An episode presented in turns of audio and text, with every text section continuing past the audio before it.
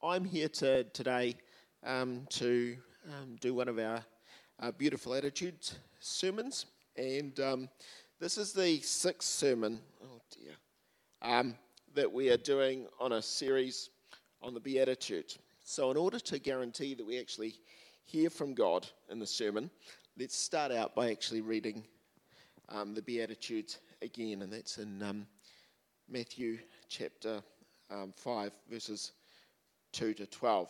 He began to teach them. That's Jesus. He said, Blessed are the poor in spirit, for theirs is the kingdom of heaven.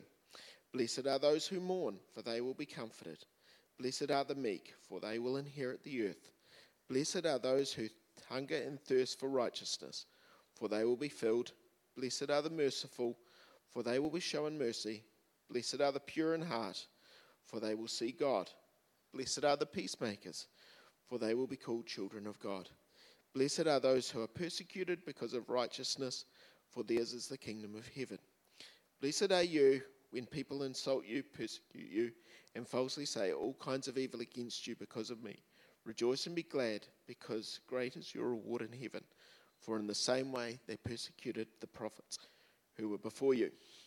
So um, today I'm going to be looking at um, Matthew um, 5 8, which states, Blessed are those that are pure in heart, for they will see God.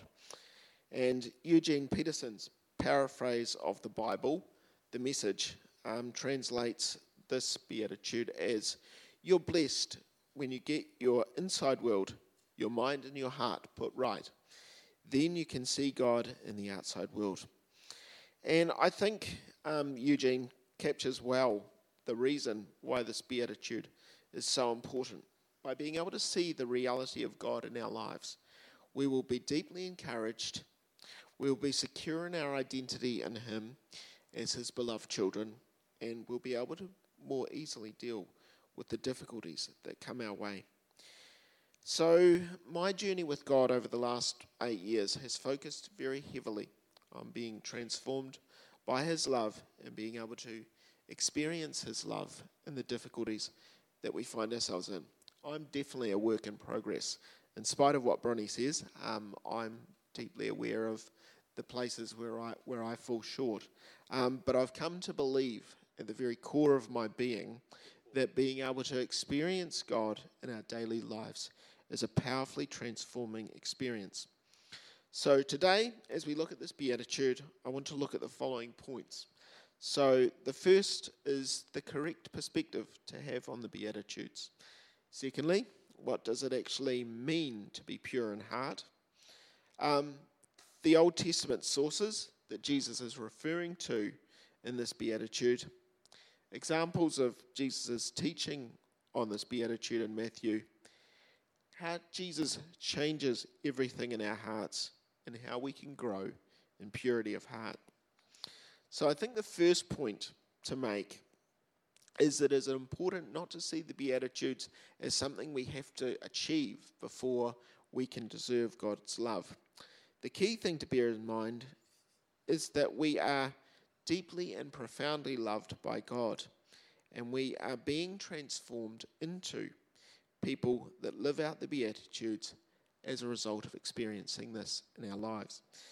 Um, I really like what um, Dallas Willard said in The Divine Conspiracy, where he um, says, The Beatitudes are explanations and illustrations drawn from the immediate setting of the present availability of the kingdom through personal relationship with Jesus.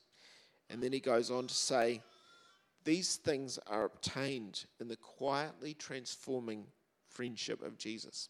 So it's as we're in friendship with Jesus that we begin to demonstrate um, the Beatitudes in our lives. And so, in order to get a better sense of what the Beatitude means, um, I'm going to drop into lawyer mode and um, do some um, definitions. So, the first word that we're looking at is um, the word pure. And in the Greek, this is um, katharos and where we obviously get our English word um, catharsis from.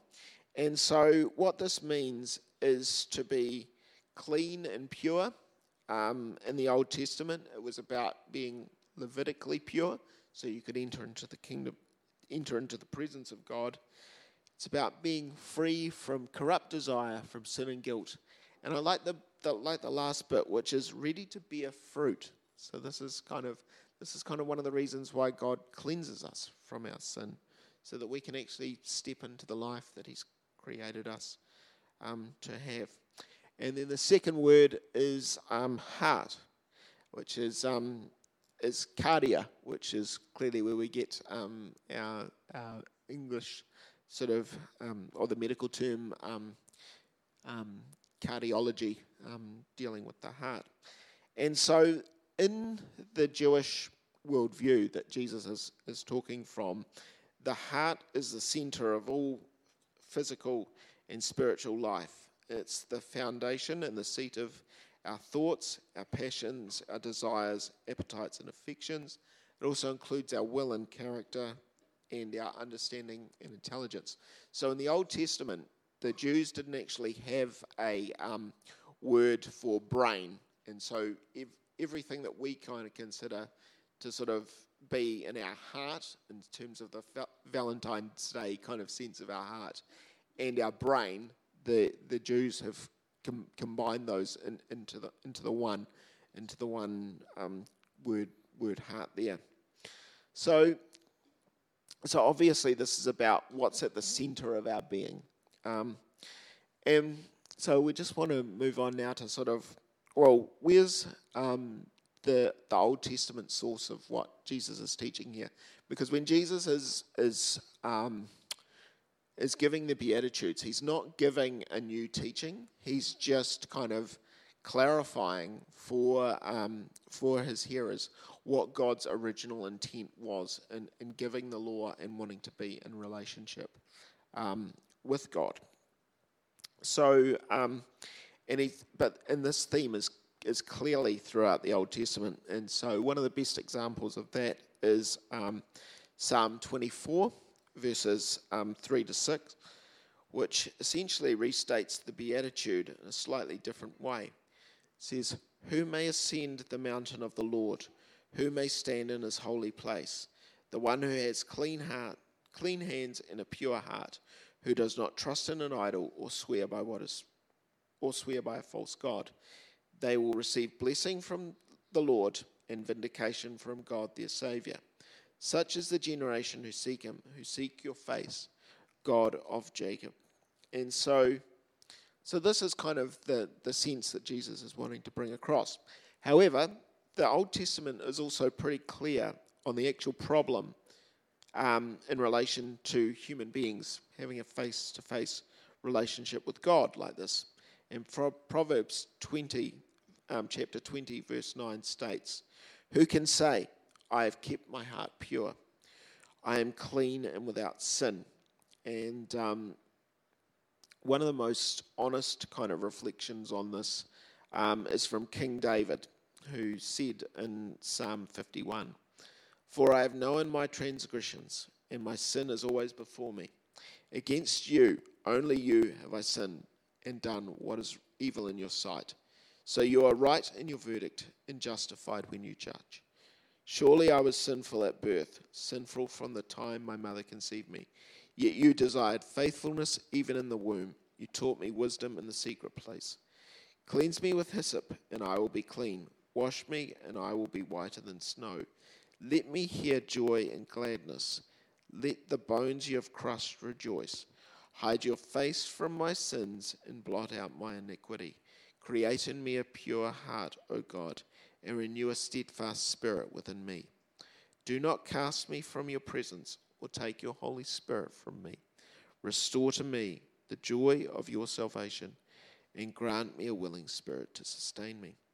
So this is a psalm that, that King David um, composed after he was consoled, confronted about his sin um, when he'd committed adultery and actually murdered another man as a result of that. Um, as a, as a result of that adultery.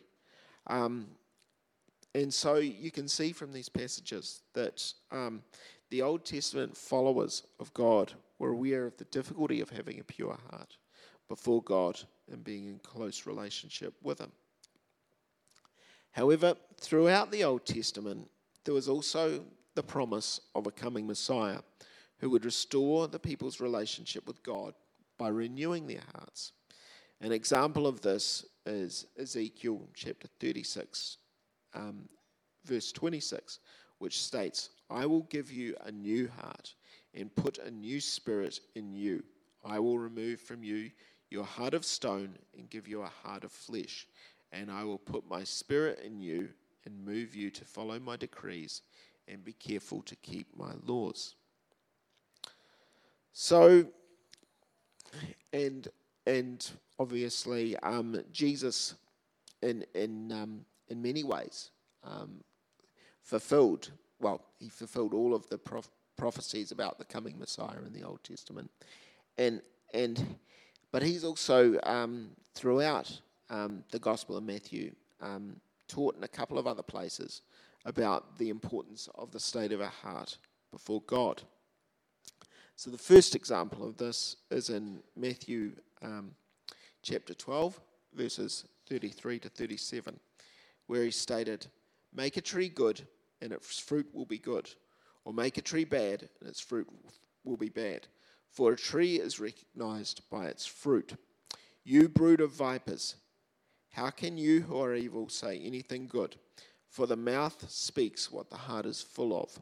A good man brings good things out of the good stored up in him, and an evil man brings out evil things out of the evil stored up in him. But I tell you that everyone will have to give an account on the day of judgment for every empty word they have spoken. For by your words you will be acquitted, and by your words will be condemned. And there was, there was another time when um, some Pharisees and teachers of the law um, challenged Jesus about how his disciples were not washing before they ate. And this was related to the um, Levitical purity laws. Jesus had some pretty harsh words for them, um, calling them hypocrites and telling them that their hearts were far from God. And he concluded in this incident um, by saying to his disciples, um, and this is in chapter 15, verses um, 17 to 20. Don't you see that whatever enters the mouth goes into the stomach and then out of the body? But the things that come out of a person's mouth come from the heart, and these defile them. For out of the heart comes evil thoughts, murder, adultery, sexual immorality, theft, false testimony, and slander. These are what defile a person but eating with unwashed hands does not defile them. So, in these passages, Jesus is teaching us that we can understand the state of our heart by monitoring what is going on in our thoughts and what is coming out of our mouth. Now, for me, um, one of the best ways of being able to monitor what's coming out of my um, mouth and what's in my heart is actually looking to see what I'm saying in my most intimate and um, personal relationships. What am I actually saying to my kids when they um, make me angry, when, when they're not doing what I want? Um, how am I treating um, Emma in the really um, difficult kind of conversations that you sometimes have in marriage? And so for me, um, that's it's a, it's a really good way of actually just being able to sort of see where um, Jesus might be wanting to work on areas in my life just by monitoring what sort of what am I thinking and what am I saying in these situations. So by doing this, we'll get an understanding of where our hearts are before God. But remember that Jesus is also saying you're not able to earn your salvation by external actions. And at other points in the New Testament, he's saying you need to be born again and you need to have a renewed heart. So, how does Jesus change everything for us, including our hearts? So, the Apostle Paul um, sets out how Jesus changes everything in 1 Corinthians chapter 15. And so I'm just going to look at verses 1 to 7 and 12 to 19, where he states Now, brothers and sisters, I want to remind you of the gospel I preached to you, which you received and on which you have taken your stand. By this gospel you are saved, if you hold firmly to the word I preached to you. Otherwise, you have believed in vain. For what I received, I passed on to you as of first importance that Christ died for our sins according to the Scriptures, that he was buried, that he was raised on the third day according to the Scriptures, and he appeared to Peter and then to the twelve. After that, he appeared to more than 500 of the brothers and sisters at the same time, most of whom are still living, though some have fallen asleep. Then he appeared to James, then to all the apostles, and last of all, he appeared to me also, as to one abnormally born. But if it is preached that Christ has been raised from the dead, how can some of you say there is no resurrection of the dead?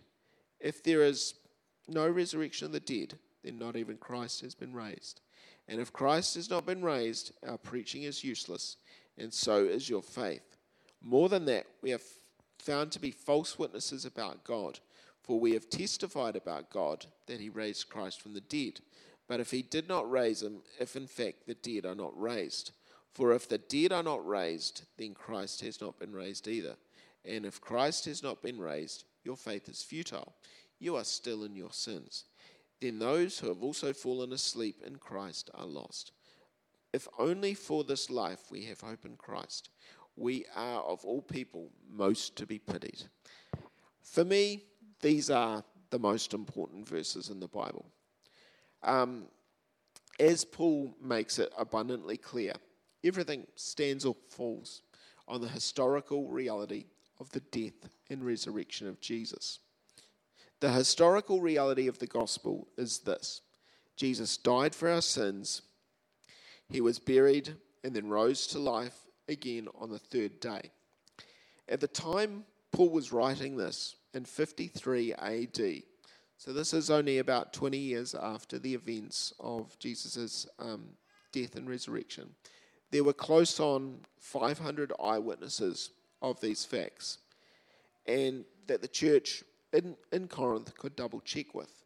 And this included Peter, who the Gospels record as being central um, to, the, uh, to the death and, and, resurrection narrative. And the church in Corinth um, had a relationship with Peter as well. Paul himself had been a persecutor of the church on the basis that they were heretics.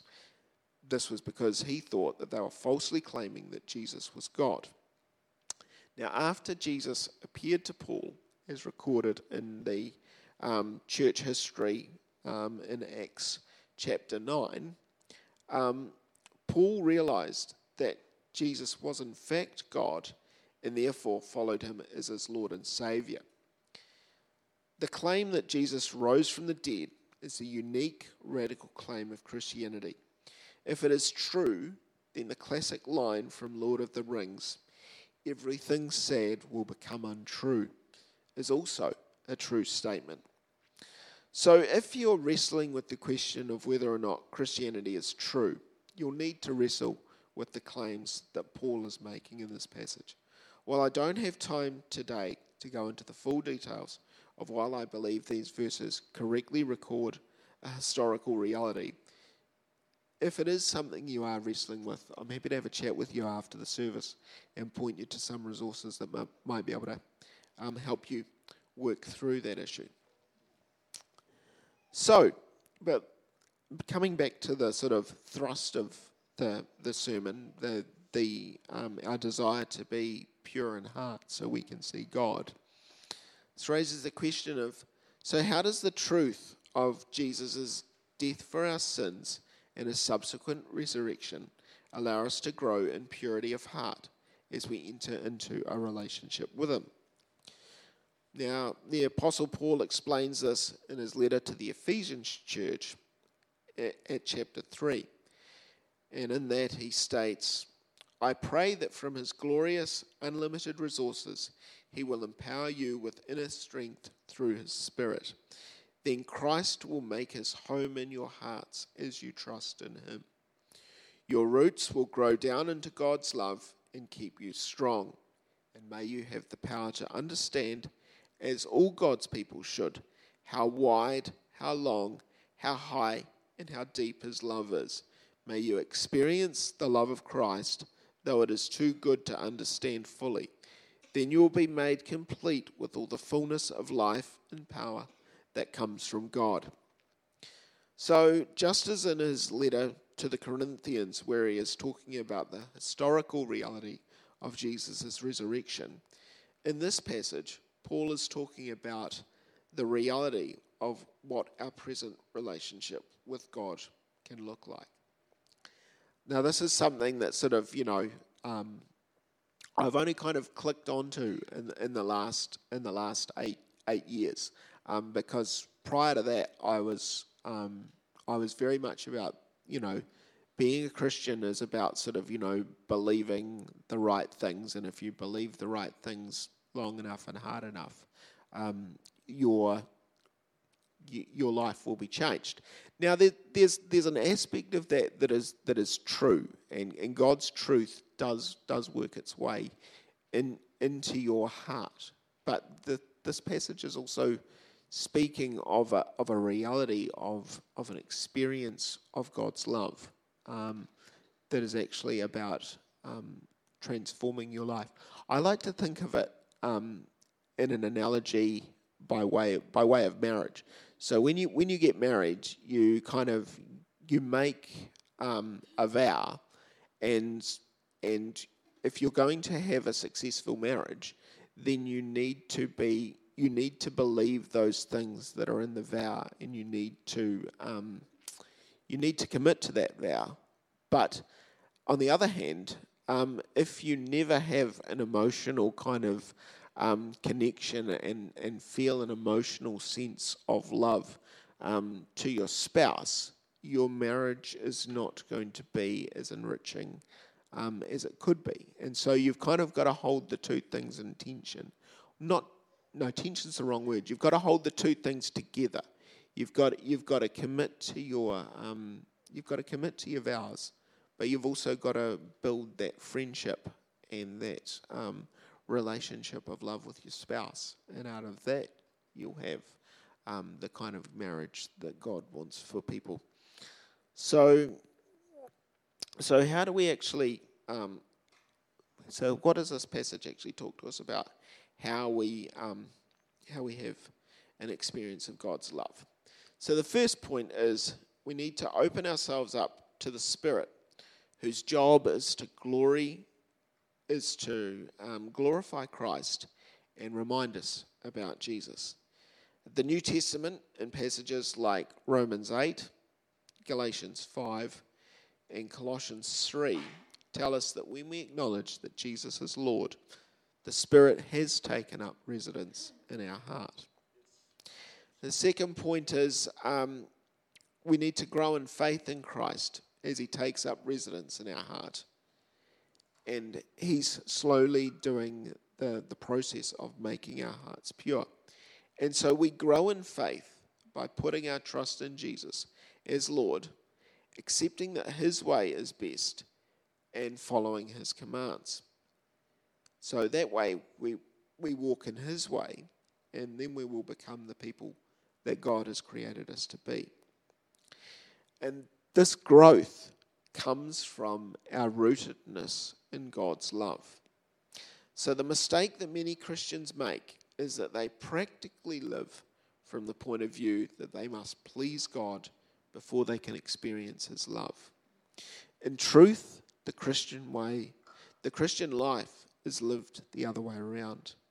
We need to learn to sit quietly in God's love, and out of this love, we will find a desire to please God much as a loving spouse or friend chooses, chooses to seek the best of the other. So, the passage also makes the point that God's love has dimensions that cannot be plumbed in this life or in eternity, but it can be understood and experienced now.